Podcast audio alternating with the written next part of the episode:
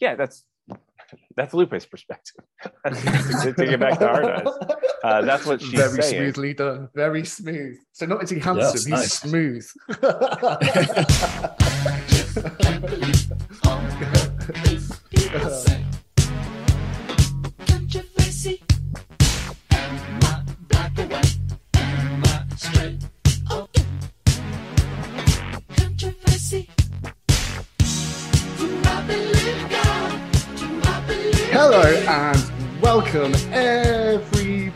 to a new episode, a new bonus episode of the um, podcast. We've got we've got another interview for you today, but we're not going to spoil who it is. Although obviously you've read that and that's why you've clicked on it. But let's just pretend it's our little secret for the time being. So we are the End Pod. Before we get started, you can find us on all platforms, including the one that you're listening to now. We've got an Instagram, which is the End underscore Pod. Same on Twitter. We're on all your streaming platforms of preference. So now that's out the way. With me, as always, Tim. Tim, how are you? Matt, I'm doing great. It's nice to talk to you. Um, I know listeners have now come to expect a brief Boston Celtics minute. So I wanted to just give you an update on that. I don't know if you've been following this, but uh, we got a big trade possibly here. Jaylen Brown might be going for Kevin Durant, some version of that. So I don't know if you're been following that. Kevin Durant might be a Celtic here. So, you know, stay tuned on that. Not as your Your Boston Celtics the in the brief month that I was a Celtics fan by proxy, I felt that Twitter either thought um, Brown was either hideously over or hideously underrated. There was nobody Yes. that shot down the middle. Like it was just like Totally. get him out or, or or get get more of him now. Do I know, it. I know. well, he was definitely their best player during the finals. Um, yeah. but you know, I don't know, man. We'll see what happens. I'm a little nervous Right, about that. I'm going to cut that off because we can't Yes, keep them go. waiting any longer. Now, I don't know how much you'll agree with this, but I think we have with us today possibly the most handsome man in the whole of comics and certainly one of the nicest. Welcome aboard, Dennis. How are you today? It is early, but I'm doing well. Thanks for having me, guys. I know that's thank you for the compliment, I guess. well, that's entirely my fault because I'm the only person in a different corner of the entire Well, world. you're, you're being nice. The reason we have to meet at this time is because my kids get up at like 8:30 and then it is just complete mayhem here. So it's seven. It's about seven where I am, which is in Utah. So, Dennis, let's um let's get the let's get the easy part of it out the way where we will throw platitudes and and uh, adore your work, whether it's honest or not. No, not really.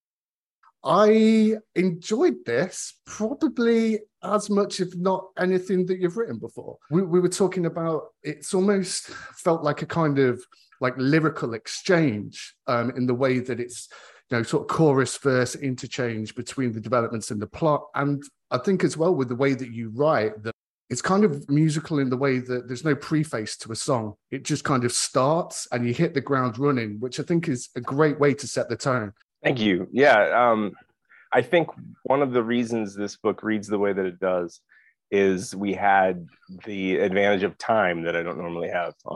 Uh, the Mhm. book was created, uh, like I was telling you guys before we started recording, the book was created during lockdown when Pencils Down happened and I had nothing else to do. Um, I all of my Marvel books got canceled or got paused first and then canceled. Um, Exo Man of War got paused for like eight months and I had nothing to do. And I was home alone with my children all day, uh, losing my mind. Oof. Yeah. and so I think Heart Eyes and then another book that I'm that I created at the same time, another creator own book, got more thinking time than anything I've ever done. And it allowed us to really um yeah, like think and rethink and, and go through that. And then Victor Ibanez, the co-creator and artist, he really likes to think things through and to question me and to make sure I'm not making dumbass decisions. And so we're able to have a lot of back and forth and um, really think about like not just what's the story, what does Victor want to draw, but also like why are we the people to tell this and what do we have Yeah. to say? And so I think that's uh, probably um, what you're getting there. Now we had less time with the later issues, so it's possible it gets really bad from here. But um, I'm glad to hear the first quite, issue. quite possibly. One of the things I picked up from doing the, the sort of deep dive into the back catalogue as well. I don't know if it's something intentional or, or maybe just something that I'm picking up having read so much of it at any time, but there's the old adage that it's best to write from experience. Going through your back catalogue, it's almost an allegory for what your personal experience is at the time. With this, it's very clear it's finding love in the apocalypse, which is, you know, without delving into your personal life, like that is pretty much what happened for you. Sea of Stars is about um, a father being separated from its child, and that there's very much a part of your life that was happening, not as obviously as quite as dramatically from that, but it was a part of the divorce process. Speaking right. of that, Cloak and Dagger is like quite almost abruptly um, coming from that um, Spider Woman, uh, pregnant Spider Woman, when you had it was something that completely shot you, and there was quite an adjustment period. It's I I would absolutely okay. Let's not say absolutely. Let's say ninety to ninety five percent certainty say that Love Struck came out of a couple of uh, relationships that didn't end quite so well. uh, it is, oh, man, Love Struck. Probably yes. Probably Love Struck is based. I was so young when I wrote that book because I wrote that book uh, right after Gearhead. So Gearhead came out in 2007, and I wrote the first issue of Lovestruck immediately. And then Kevin Mellon, the artist on those two books, got really busy with other things, so it didn't come out for four years. So by the time the book was out, like I didn't relate personally to anything right, that was in it anymore. Um, yeah. But no, I absolutely make things autobiographical, and I don't ever do it on purpose. Like That's so, with my yeah yeah. when my life changes while i'm making something it will turn from like it'll turn from one thing into another accidentally and yeah. i think i just have a very simple brain and whatever it's going through emotionally like comes out on the page but no you're 100% right uh, and all of those things and i think cloak and dagger is the weirdest one because it don't works like i i was in in the deepest darkest depths of the emotional mm-hmm. turmoil that is a divorce. And yeah, i tried yeah. to write a story about two superheroes breaking up. And i yeah. think i just wrote about my divorce. And i it's an uncomfortable read because of that. Fortunately that series was supposed to be part of a huge marvel comiXology partnership that the comiXology was going to push these marvel digital first books. And then they decided to do comiXology, comiXology originals in the middle of that process and dropped all the promotion for the Marvel books. So like nobody read that. You're like one of four people that has ever read my uh, Cloak and Dagger run, um, which is fine. That's fine with me. Like I, I, I was I was uh, working some stuff out on the page, we'll say, and I'm not sure how effective it is as a Cloak and Dagger book, but it is. Yeah, it was an it was an interesting exploration of my feelings on separation and divorce and the turmoil that comes from that. I actually um, like that series of them. They, they went like Black Label. I can't remember what they called it. It was like Marvel Premiere Graphic Novels or when they actually came to print. Did you do one of the Secret Wars, uh, Secret Warps or something like that? Did you do? Was it yeah, Arachknight? Arachknight, yeah. yeah. yeah. And then that process going on to the uh, digital exclusive ones as well gave us Jed MacKay, who I think's kind of like treading on the heels of that sort of Chip Zdarsky tone where you can get levity and tragedy in the same page. So right, there were some good books in uh, within that. I Kelly Thompson did uh maybe a Jessica Jones thing through that that was really good. Yeah, she did the, too. Yeah, did that too. was very yeah. good. Yeah. I think it would have been a cool line of digital comics if they had gone that direction. And then yeah. it you know, they came out, they came out in print and they came out digitally. They just didn't promote them when you say you write these stories that are somewhat autobiographical, un, sort of unintentionally, do you feel like the process is cathartic for you, or do you feel like, you know, because a lot of it's kind of dark um, thematically. I wonder if it if it helps you, or if it if it gets you into a even darker place. I can imagine it going either way, honestly. I think so. It, so look, plot to me is something you have to do in order to get to character work why I chose to write genre fiction in, in comic books. I don't know because it would be a lot easier to just do indie movies where it's just all about character development. Yeah. Um, so I think what I'm doing when I write is trying to make stories about monster apocalypses or you know like a a, a, pair of superheroes with weird drug powers that need each other to survive. Yeah, yeah. I'm trying to find a way to make that human and relatable and the only experience I have is my own. So like even yeah. even if I come at it from an angle that's not that relatable to me, but seems relatable to the human experience, I think I just, you know, it gets infused with that. What ends up happening um, is I kind of figure out what a book is about in the middle of writing it. Um, and that can be really fun, especially on an ongoing, because you have what the book's about at the beginning and then what it becomes because of where the characters take you. What I'm learning now and I, what I learned with Heart Eyes and, and this other creator of book that I'm doing, if you figure that out in the plotting stage, you can kind of set yourself up for it and you can promote it that way and you can talk about it Yeah, that yeah, way, Yeah. um, which is nice. And I never had that leeway at Marvel. I never had that time um, to to do that that pre-thinking. Axel Alonso, the former editor in chief of Marvel, once told me that the best thing you can do for a story is give it time. Like get get a draft out, get a outline out early, so you've got time to let it percolate. And Sure. yeah, that always happens for me while scripting. So it, I think it is me working out stuff on the page. I think it is probably really cathartic. Um, it's a little embarrassing sometimes to go back and look at old stuff and realize, oh wow, that was just Yeah. straight up doing that. Yeah. Um, right, right. But I think I, think it's what, if anything about my work resonates with people, it's probably that. Like there's real human experience in there every Yeah. time. The protagonists of Heart Eyes seem like I wouldn't say the first, but they're definitely the most optimistic. I feel like a lot of them have been either um, reluctant or born out of tragedy, and there's always been a, kind of unwillingness to to heroism. Whereas with Heart Eyes, it's just like a beautiful story of optimism. Do you think that's reflective? Or Uh, I think it's funny because I know where that story goes. Um,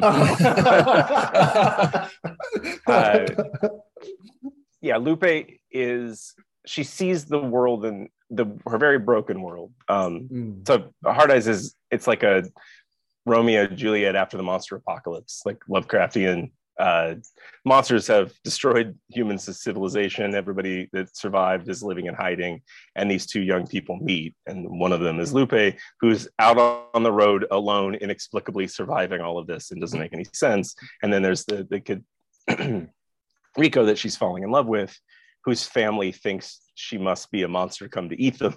Uh, and then they, they kind of find each other within that. Lupe's wrong. Like Lupe is the world is not safe. She shouldn't be out on the road, but it's Yeah. safe for her. So from her experience, everybody just needs to calm down and stop being afraid of things and then they, they can live their life.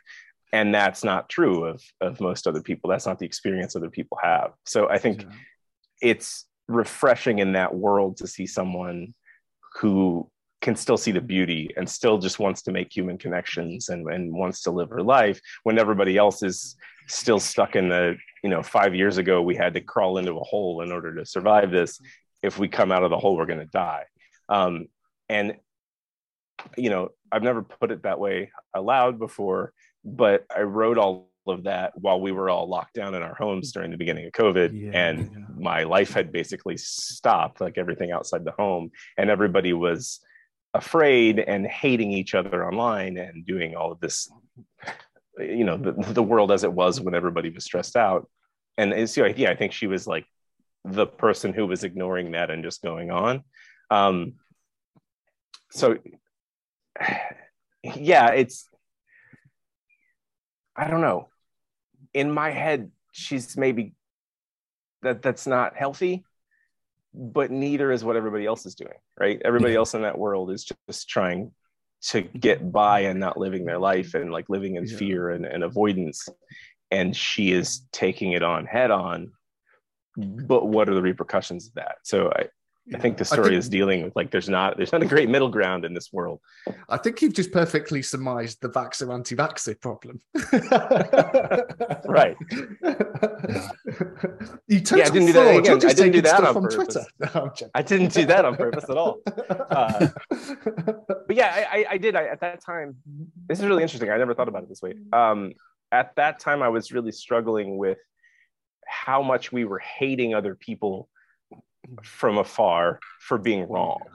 You know, like regardless of what wrong is to you personally, the world was very angry with other people for being wrong, and we were creating monsters all around because Yes. oh, you're wrong about Yeah. this, so you're bad, and like yeah, but half of the world is wrong about this. So if Yeah. if all of those people are evil, like we're screwed, right? Like you can't you can't tilt at those windmills windmills forever.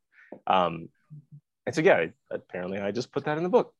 Because I have like a great duplicity with that because it's kind of like there was the easiest solution ever was which was if everyone just fucking stayed inside for two weeks and the pandemic was over. But Yeah. that's like on the micro level, but then on the macro level, it seemed like I mean, don't get me wrong, we're not in a great era for, for for politics or politicians, but at the same time, the macro solution wasn't really there. Like we've got the vaccines now; they don't work as well as we think. Okay, now it's just gonna if you get it, you can still pass it on, but it's gonna it's a really easy solution, but actually it's really difficult at the same time. Right. and I think I'll, well, so like in my world, comics Twitter is the loudest screaming thing on my computer or phone at any time, and that is largely people who work indoors, who've worked from home from home their entire careers, who wanted everybody to just stay home for the reasons you're you're, you're speaking to. Meanwhile, I had just spent a year with contractors who never stopped working. Like they were, Yeah. like, they, you know, like construction workers and and people that worked at grocery stores and and the service industry. Like those people were, they never stopped. So to them, is mm. insane the idea that they would just stop working and go sit at home. That wasn't their mm. experience, and and that's the problem. Is that like people's mm-hmm. perspective is so varied that they they think you're wrong, and then you add to that algorithms that are giving you biased opinions based on what you'll Yeah. watch the longest. Yeah, Yeah, it was. It really was a perfect storm. Mm-hmm. Um, I was I was saying this to someone the other day. I, we we all thought that when the robots took over, it would be like literal AI monster machines that wanted to kill the meat bags, but really they just have to trick us into hating each other. Like the, Yeah. and they I know, don't. It's, right. not, it's not even on purpose. Like we created these things to get people to watch their screens longer, and now they Yeah. make us watch propaganda all the time.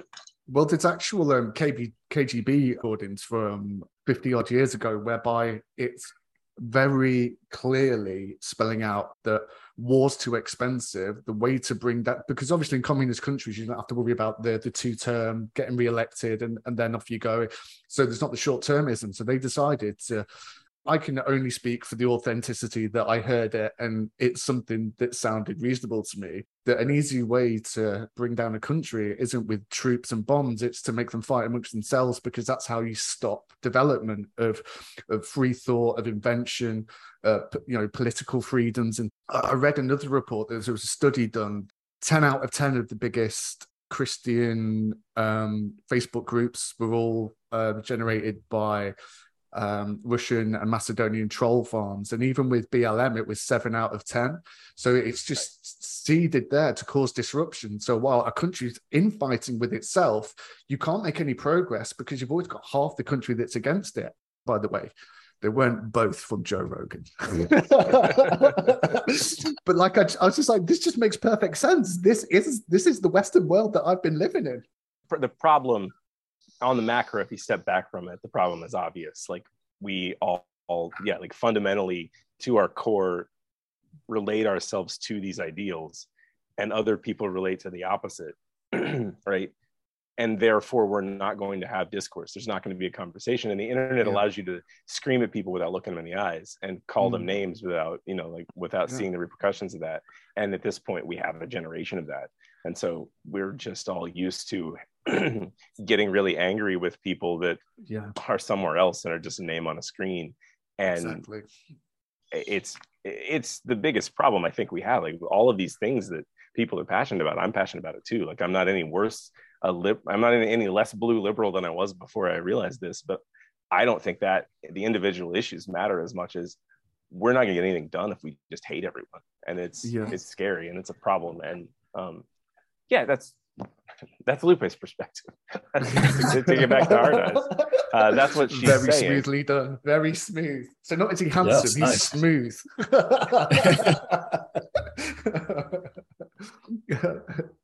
Uh, and one of the interesting things I picked up um, from uh, from one of your previous podcasts was that you the way that you chose Vault was kind of like you saw it as the A24 of comics, which I thought was a brilliant way of Oh, I describing love it. it. Yeah. So obviously you're quite um you're quite familiar or uh, I would say good friends with Cullen Bunn.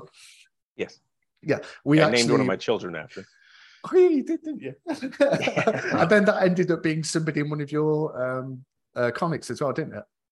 Yeah that I mean that's why because I had named Cullen Bloodstone after Cullen Bunn, and then I Yeah. Cullen Bloodstone was my favorite character from Avengers Arena, and Yeah. right around that same time is when my kids were born. So Good stuff. that's how that And- happened.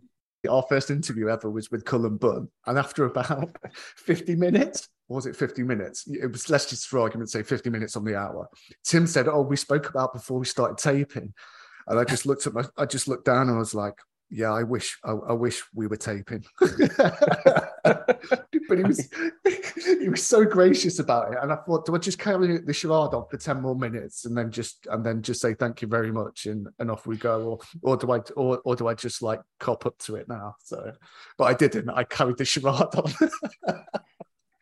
but he's obviously got like huge experience with writing for um uh, independent uh, publishers and he actually says he has like a, a spreadsheet and it seems like it's an absolute minefield so do you think your experience with vault is going to lead you to look at them first choice or is it going to be very much um, which sort of which shoe fits for each for each future release Yeah, I mean, I think each publisher has um, different. They have a different feel. Like I, I think Vault. I, I've said this before, but I think Vault.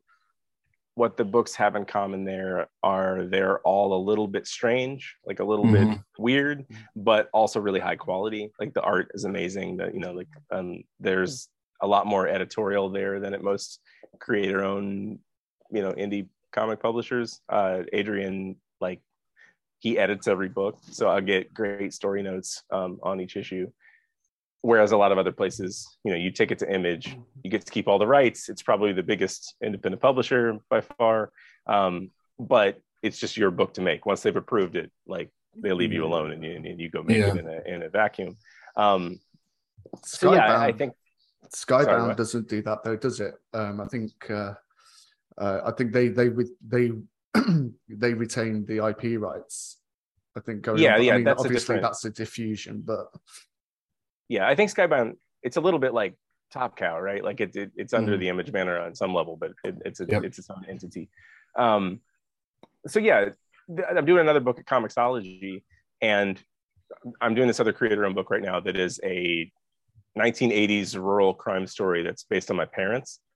And because it's my mom's story, and I'm doing that in conjunction with like her telling me, and you know, like she's she's sort of co-writing it with me because she's the one that was there and lived it and, and, and knows all the things intimately. I didn't want to give any of those rights up but Yes. also uh, Tyler Jenkins, the fantastic artist, and Hillary Jenkins, they needed their page rate to make the book. So I needed to go to a place where I could get, retain the the rights to it for my mom, but where they also got you know full page rates, um, so we could get the book made.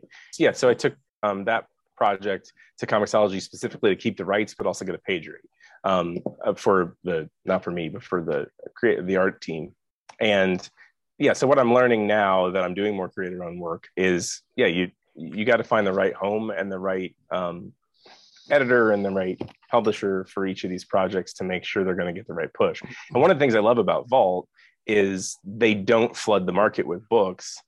They Yeah. like you, they usually have new one new number one um, every month and they have an actual like marketing and promotional plan and team that, that helps you out and helps you figure out what to do and as a as a comic creator it, one of the most challenging things has always been promoting my own work like being the online face of my brand and my work while also making the work especially when you're as slow as i am like cullen can do it because cullen can write a script in, in two hours and then it's go, fucking go off machine. and Like promote the thing there is no Yeah. logical explanation to how he keeps up with your output. uh, Keeps up with his output. I mean, he Right. even he did he even sort of ghostwrite half of uh, the X Force title as well. As, am I remembering that right?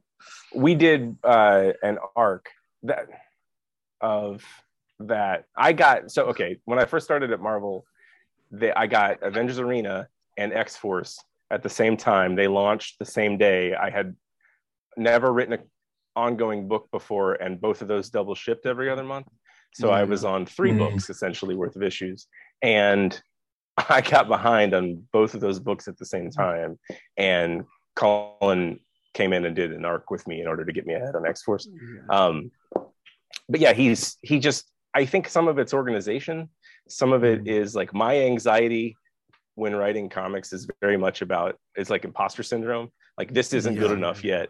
I have to convince myself inside my own head that it's good enough in order to type it, and then I have to convince myself that the outline's good enough in order to you know to write the script. Mhm. Cullen's anxiety is I got to get this done because there's 11 other things to do. So he is like very much a workhorse and sits down and does it. And I wish we could switch places, but he tells me both are just equally stressful. So maybe it wouldn't be any better. And goes, sorry, go ahead. Yeah. It reminds me of when I was at uni and I was constantly getting uh, like extensions for coursework. And my friend Kit was like, You're a bastard. He goes, We've been up all night doing this and you just asked for another week and they just said yes. He goes, I, I wish I could be more like you. And I was like, I, I was like, dude, you definitely do not, do not want the stress of how I work. Trust me, you're having a nice day today. I am not. Yeah, I think uh, there are people that it doesn't stress out to to create things, but though they're rare. And I think most of us, it's just whether or not you're stressed out at the beginning or the end. like you put it off. Um, and Cullen, yeah, he he he can sit down and do that. But it's nice to have those resources. I have a lot of friends who've done a lot more creator own work, and Yeah. it has been really creatively satisfying this last two years to step back, do less work for hire, and really like focus on my stories and different genres. And it like I didn't have to write a superhero fight for like nine straight months. and It's amazing. we've me and Tim have both invested quite quite heavily on on being up to date with Marvel for quite a while, but I there was a point of realization that with like the restarts and that it, when we got to um I don't know, was it Fresh Start when when CB first came into it? It was it was Fresh Start, wasn't it? And I thought, you know what, this is the perfect time to to drop single issues because I put them in these boxes and I might as well take them into the garden and set fire to them because I will never ever open these boxes again. At least with the trades, like they look nice on the shelf, and at least I can go, oh well, yeah, I re- I remember I've got that one. Let's have a little flip Yeah. through and put it back and forget about it again. Right. Even with the trades now, like I can't. It's almost impossible to keep up to date. Like it's there's just too much. So I'm probably around I don't know November, November maybe December 2019 with like the the trades. But even things like um uh Hawkeye Freefall that Matthew Rosenberg did or Vita Ayala did um I can't remember what it was, but even now, you, the trade paperbacks are, al- almost becoming as pr- precious a commodity. I'm looking at my shelf. I'm like, right, that's a year and a half. That's taken up a whole shelf.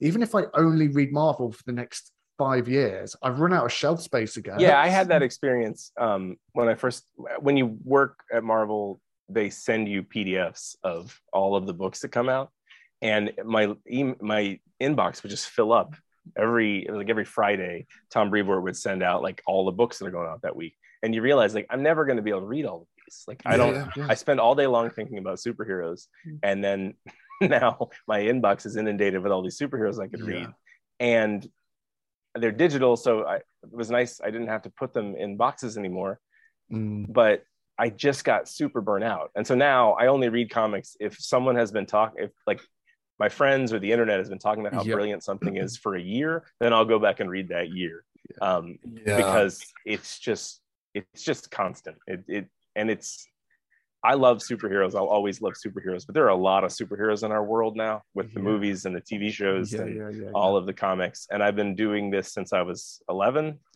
so it's just it's hard to get excited about captain america punching someone you know Yeah, this totally. point That's it. You've just refreshed my memory. It was because you were you were saying you didn't have to write a superhero fight, and the point of all that was, even with the trade paperbacks now, I've sort of got to the point where I'm like, this is just going to end with them punching each other, and then the hero's going to win. And I was kind of like, do you know what? I don't, I don't even have the, I don't have the enthusiasm for it anymore. And as you rightly say, like there is general hype about things, like um, when Saladin Ahmed did uh, Black Bolt or like Kelly Thompson's Hawkeye, and you can retrospectively pick these things up. And I think that's the beauty of not doing single issues. Like there was a certain excitement of hunting on eBay for certain things that I didn't have before in single issues, but now it just feels exhausting. Like how much time, the the storage space, and all that kind of thing. To sort of double back a little bit as well. So when you were writing X Force, there was um, something I picked up on it from another interview that you did. Now I'll sort of punctuate this with something that Kelly Thompson said on one of podcast from maybe five or six years ago, and um, I know that from Twitter interactions that she didn't really want Quentin Quire in West Coast Avengers because how do you how do you have him and two Hawkeyes in the same team and make the Hawkeyes have any value? And even with A Force as well. Now, I'll be completely honest with you. I read that and thought it was absolutely horrid. Like I, I wrote off Kelly Thompson immediately. Obviously, I was wrong, and now I'm, she's done like the body of work that came after that. So it was a real relief to me to know that she wrote that under duress. The uh, characters were basically pushed onto her. She didn't want to do the title, and I think at least for the first few issues that that came across. Now, you didn't want to have Domino or Cable in X Force. Now, you were kind of a little bit clandestine to the reasons why, but I like to interpret that is that you didn't want to give Robert Liefeld any more, uh, any more, any more spotlight that was absolutely necessary.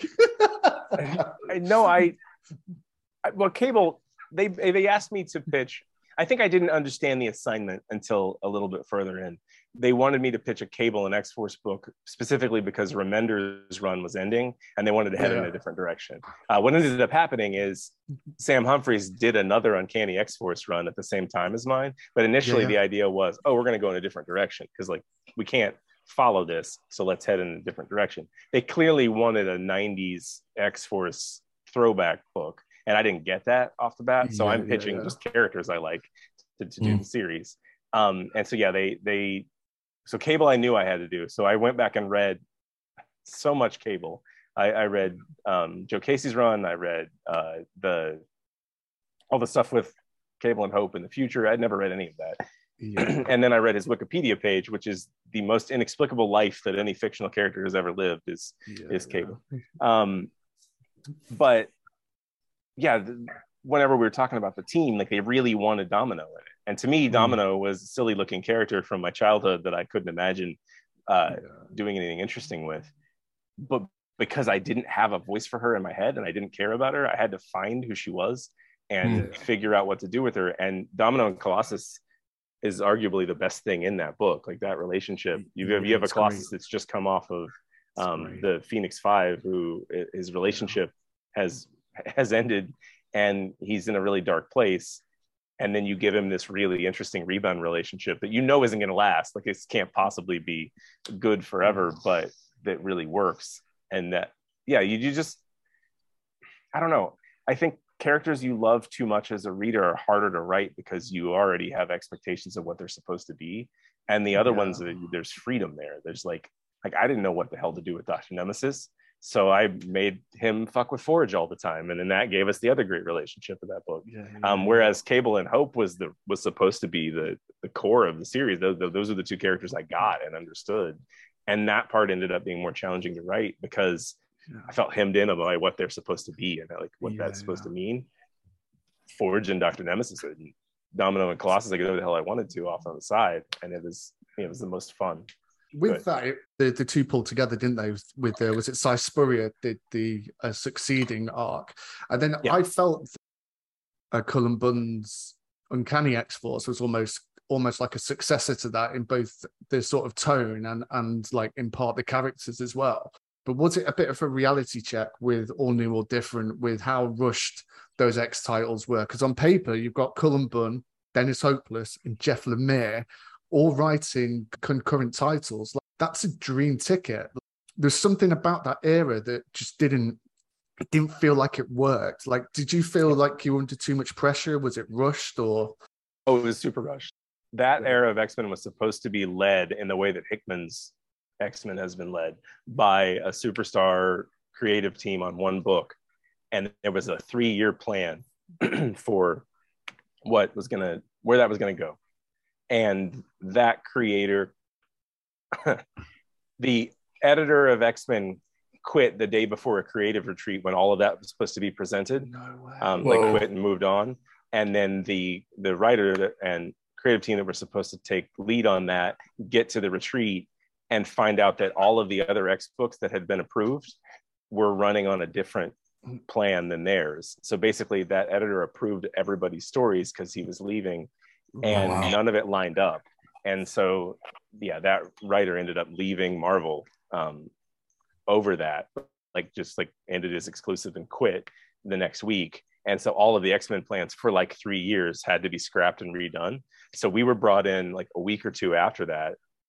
Like we were cast, you know, like they brought in Jeff and me and Cullen, and then we had to figure out a year or two worth of X Men in a couple of days Yeah. and so like with with my run my take on that at the time was okay i'm going to pitch something really really simple that i can do no matter because this shit's going to change. Like stuff's going to shift around. Uh, i know this is going to be challenging. So my pitch was basically just it's summer vacation and they're on a road trip and then i can do whatever i want and Yeah. the world kind of blows up. Uh, however when i went to write it i tied the early plots really heavily into there's teenage Scott Summers who has the face of a terrorist because of what adult Cyclops had done. Because Yeah, that's what we yeah, talked about in the room, like adult Cyclops during the Inhumans thing that we were putting off. Like there were the events of Inhumans versus X Men had occurred, and Scott's a terrorist, and the world hates him, and we're going to eventually get to that. But first, we're going to show the repercussions. So my Yeah. yeah, my first whole first story arc is about like being a teenager who has a face the world hates and dealing with like, am I going to grow up to be a monster? And then Jeff and Charles, when they actually wrote that story, I think probably rightfully reacted to the internet not liking that idea and made it something else. So my shit doesn't make any Oh, sense. really? Like Scott is he's acting like the world hates and fears him because of his face and then it turns out like what cyclops did wasn't wasn't that atrocious and wasn't that big a deal and no one cares. Um, and none of that's their fault. All of that is just we had to figure this shit out really really fast. And we're just in a room talking over each other and you know like yeah yeah that sounds good. Let's go let's go do it. And Yeah. then you all go do like slightly different stories and slightly different variations of that. And when there's not time to kind of hem that in and make changes and look at outlines and stuff it yeah stuff just goes off the rails so and then you add to that with my experience i had mark bagley who's the fastest writer who ever or right fastest artist who ever lived. Staying in front of him was a pain in the ass because I mean lead time you know like i had to sit down and write a script for an issue or for a series that didn't exist two weeks ago for a man that can draw as fast as i can write.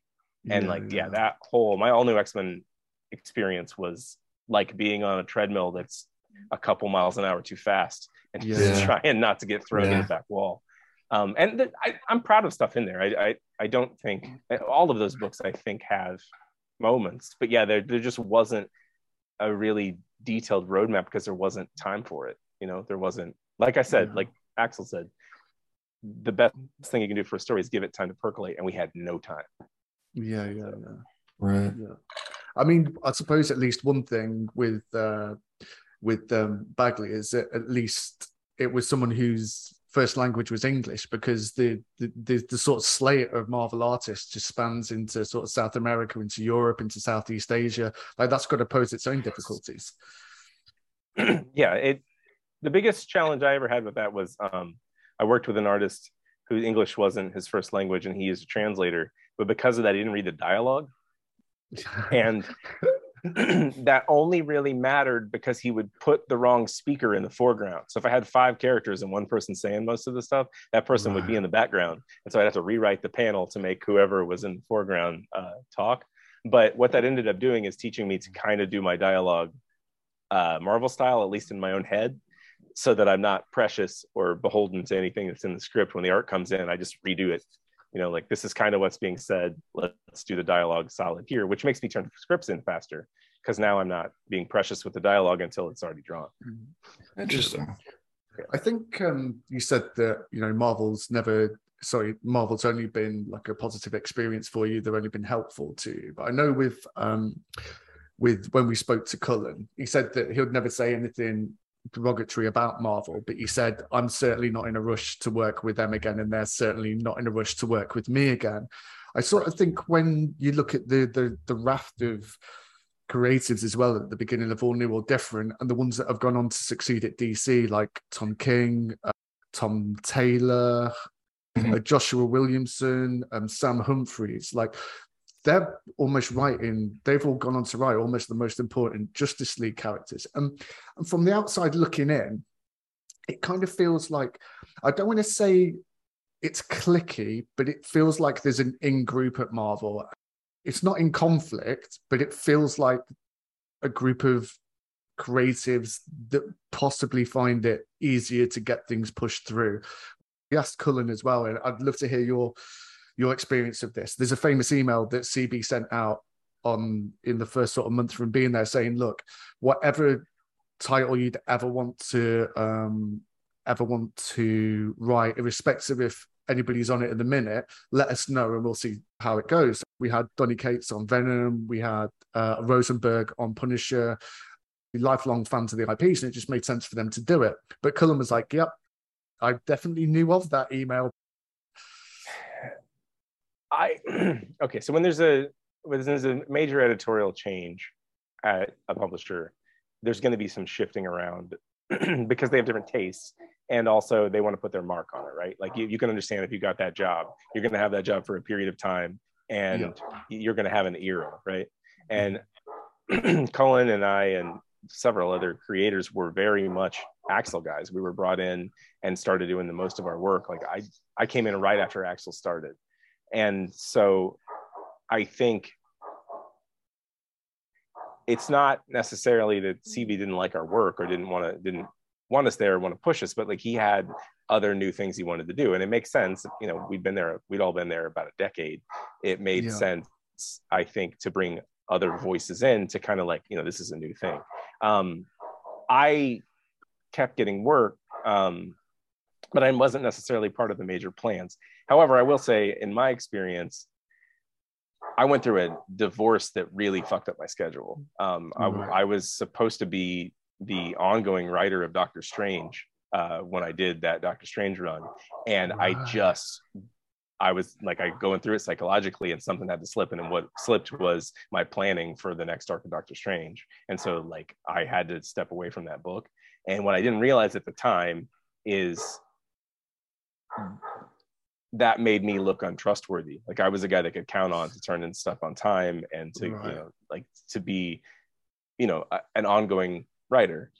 And I think I lost some of that trust going through that. And when I came out the other side, Marvel was still giving me work, but it was more miniseries, more things in other departments. So like I wasn't yeah. at the same level. Mhm. And um, that's no fault of anyone's, but it's not even really my fault. Like, if, you know, I, I had to get through that period of my life in order to, to move on creatively. Um, but I, mean, think I- that made it easier to move on from me when they wanted to go in another direction because I was no longer necessarily like, you know, I just slipped. It's like a, a an athlete. Like at a certain part of your career, you're like one of the superstars of the team, and then you shift into another part of your career Yeah. Yeah, you're a yeah. role player. I think they put me in that, and it's easier to replace the role players. So I think had I not had that not happened, or had I had my head in the game a little bit better, I probably would have been in a better position, you know, to to be part of that. Um, so I don't, I don't know. I'm, you know, there's also personal relationships. There's also like for sure, if you're really good friends with an editor or really good, you know, like Skottie Young and Yeah. CB Cebulski are great friends and have been forever. So Skottie's got Okay. CB's ear regardless of, of what his career is doing. Yeah, Skottie's yeah, also a superstar, so it was it's not a difficult decision to make. Um, Yeah, yeah, yeah. But you know that that plays a role in any mm-hmm. business. But me personally i don't begrudge anyone. I think i sh- th- there are career decisions i made that i would make differently. And i i still have good personal relationships with everybody at marvel. I'm enjoying this period of my career now where work for hire isn't the whole point.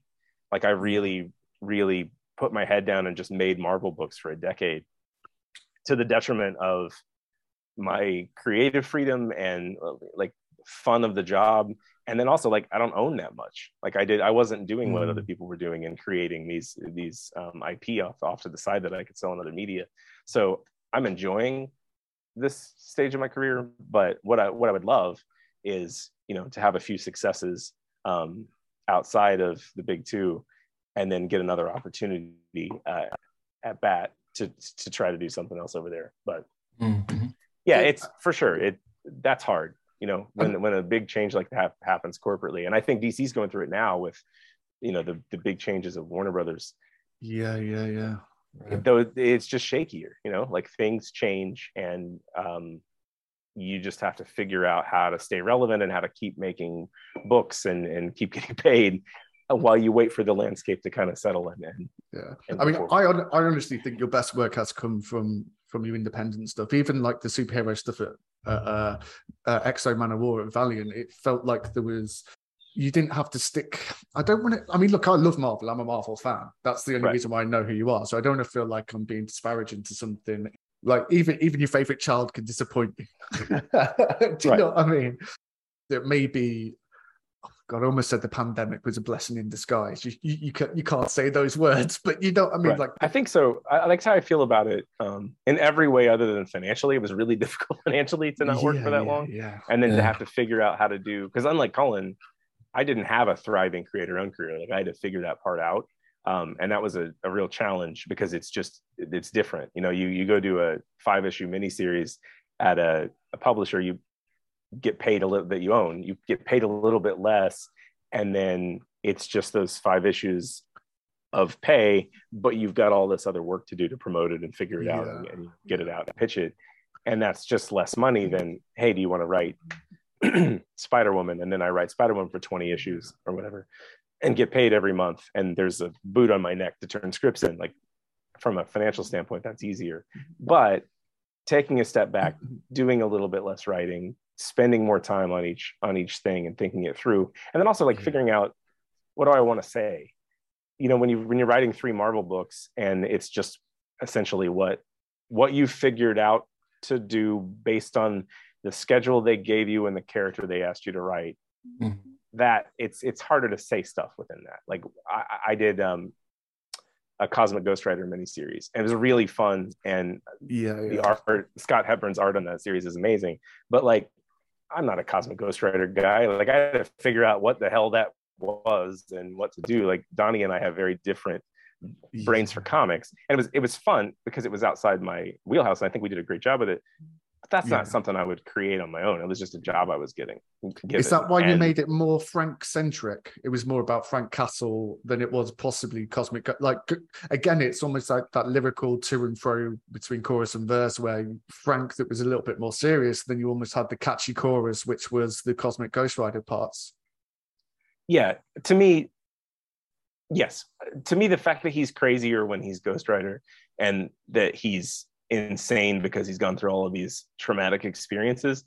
The humanity of that is more interesting than the crazy guy that's blowing stuff up you know like Yeah, the, yeah, yeah. the nick cage ghost rider making saying weird shit is really fun for a couple of pages but what i'm more interested in is what is that wh- what's the humanity mm. behind that? And what is he like and that's why we brought Cammi into it too. Like he here's a person who he wants to save and to keep from having similar experiences Yes. but who's similarly traumatized and how does he try to protect her and how does he fail at that because she is so much like him?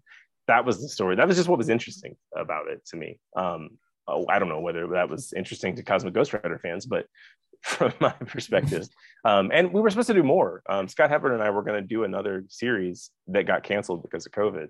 So i had other bigger plans for that. That's also why we left a character i love cammi in a terrible terrible place because we were supposed to go back to that. And it didn't happen. Um but yeah it, I did the same thing at Marvel that I do now, but it, there was less leeway and there was less time to figure it out. Like I always tried to fi- to find the thing that was me or that was human or or um, Yeah. engaging. It's just harder sometimes um, Yeah. because it's so fast. Yeah. Again, quoting um, Kelly Thompson, when she was doing A-Force, she was trying to set up a few like strings to maybe third or fourth arcs. But one of the things that you came to realize quite soon that you can't really write to more than four issues. You're continuously writing miniseries anyway. The way she punctuated it was unless you're uh, Jason Aaron writing Avengers, then that's pretty much the only way you can approach any story in the in the sort of modern comic age. Right. Well, not only that, everything you do is going to get undone now because the way we do Mm. comics is let's change it so that it's interesting and new and then and we're exciting the readers. So like you can set a status quo that's really interesting, but if you're not the person that writes the next story, chances are that will either get immediately blown out or completely ignored. Um, like I I I haven't read Spider Woman since I left Spider Woman because it's I, I I'm so close to the character, and that would be Mhm. weird. Um, from what I understand, uh, Karla Pacheco's run is fantastic, and it, at this point, it's as long as mine. But I think one of the first things she did was punt Gerry and uh, Roger out of the book because that was our story, and she wanted to tell her own story, Yeah. which makes sense. But like in my mind, I spent, you know, I spent years building this thing that was really important, and then now it's just I it's would gone. That's absolutely fucking hate that. I couldn't take it, honestly. I would. I don't think. Well, I mean, obviously, I'm not a comic writer, so it ain't a problem that I'm ever going to have to worry about. But I, I, it would unravel me. I mean, even like, for example, like Donny Cates made Cosmic Ghost Rider, and now it's had what two, three succeeding creative teams. I don't think I could handle that. I, I wouldn't be able to deal with it. the thing is interesting is that you can see what the incentive is for a new creator to sort of disregard a previous status quo but some of the great runs of all time you know didn't do that they would credit the the pre-existing status quo i'm thinking of like when um, brubaker took over um, uh, daredevil from bendis and and his team like that that did not that actually just took the previous status quo and evolved from it and it, it became like a huge like multi multi-year arc between the two of them. It was, I think, really great for that reason. So it's, I mean, you can see why people do that, but I think I'd like to see that more often. Yeah, no. I agree. Even the Senti after Frank Miller, that was like decade spanning. I Yeah. think that the challenge of that is the I think the reason it changed. Hearing you say that, I, I've just had this thought. I could be completely wrong. Uh, but hearing you say that, that was the last era where you got a book and you got to do a dozen or more issues. Uh, you know, you got Mm. to do a couple years. If you got Daredevil, that was a couple year run. Like now, even if you have those long runs, they relaunch it and, and you know they do these big events all the time. And so it's I think it's incentivized us to make our mark quickly and make those changes Yeah. quickly because everybody wants you know Matt Fraction's Hawkeye. We want a new thing that's like nothing you've ever seen before, and so we're all trying to to do these big crazy changes, and they all sound cool on paper, you know, but sometimes it's like you've lost. You're throwing, it, like you said, you're throwing away some really interesting character development that's happened, and they're all perpetual second out stories anyway. We don't get to end these things. We don't get to. There's no happily Yeah. ever after for Matt Murdock. So when you change it, change it, change it, change it, like there's diminishing returns. I think like this no longer seems like an ongoing thing, and it seems like a series of miniseries that we're all doing. Yeah. And I mean, I've done it. That's it makes sense to do it that way as a creator because it's your only shot at standing out. If you're Ed Brubaker, that run is fantastic. It's never going to shine as bright as Bendis's because Bendis Yeah. took it over first. and did something big after a time of, of no one caring about Daredevil, right? Yeah, it's uh, it's probably the hardest thing about editorially at Marvel right now. Like, how do you change everything and make it new and exciting every time after years and years and years of this event cycle? And it, it, it as a writer, I did it for a decade, and it became challenging to find new and interesting stuff to do with superheroes punching. And I was there for 10 years. Like those characters are now what, like 60 years old? At least. Like how do you what what what new interesting thing you're gonna do with Spider-Man at this point Totally. that hasn't been done in some way before? Like it's it's it is hard, but I do think we've lost something from the era where when you got hired to write a book, you got three years to tell Yeah, yeah. a story. I feel it as a reader because I, I think that's part of me losing patience with it a little bit. And also the explosion of indie publishers like um, Black Mask, like an AWA, like Boom, thriving. And images, I don't, I don't want to say like a resurgence because it's never really went away, but at the moment it just feels like it's getting it right. Like it's not sort of throw it at the wall and see what sticks. It feels like a concerted and more precise sort of way of working and again, I'm a massive Marvel fan, so it you know it's all par for the course. You do feel like there's no reward for sticking around when it's completely, and you don't mind it. Like, look, Chip Zdarsky's doing what? He's on to 25, 30. We we had um, Al Ewing's Hulk, which was like a full story, 50 issues, but that's few and far between. And I- I kind of miss a little bit with all new, all different. It was completely like blunderbuss, like some of the weird shit that we got out of that. But we also got some really good stuff, like going back to um, Joshua Williamson's uh, Illuminati.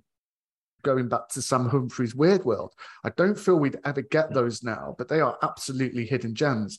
Like again, going back to Saladin Ahmed's Black Bolt, it's got to be ex- even exaggerated further with like how do you write Spider-Man because it's not just that because you've got someone writing Silk, you've got someone writing Sp- Spider-Gwen, you've got someone writing Mike Mike Morales, you've got somebody mm-hmm. writing Silk. And then there's and then how long have you got before there's another Spider-Geddon or a Spider Island? It, it feels it, even saying that feels exhausting. Yeah, well, and then the events make it difficult. I mean, my Spider Woman run is probably the thing I'm the most respected for at, at my time at Marvel, and we had it launched in the middle Civil of um, Spider Verse, right? And then we did Civil War Two.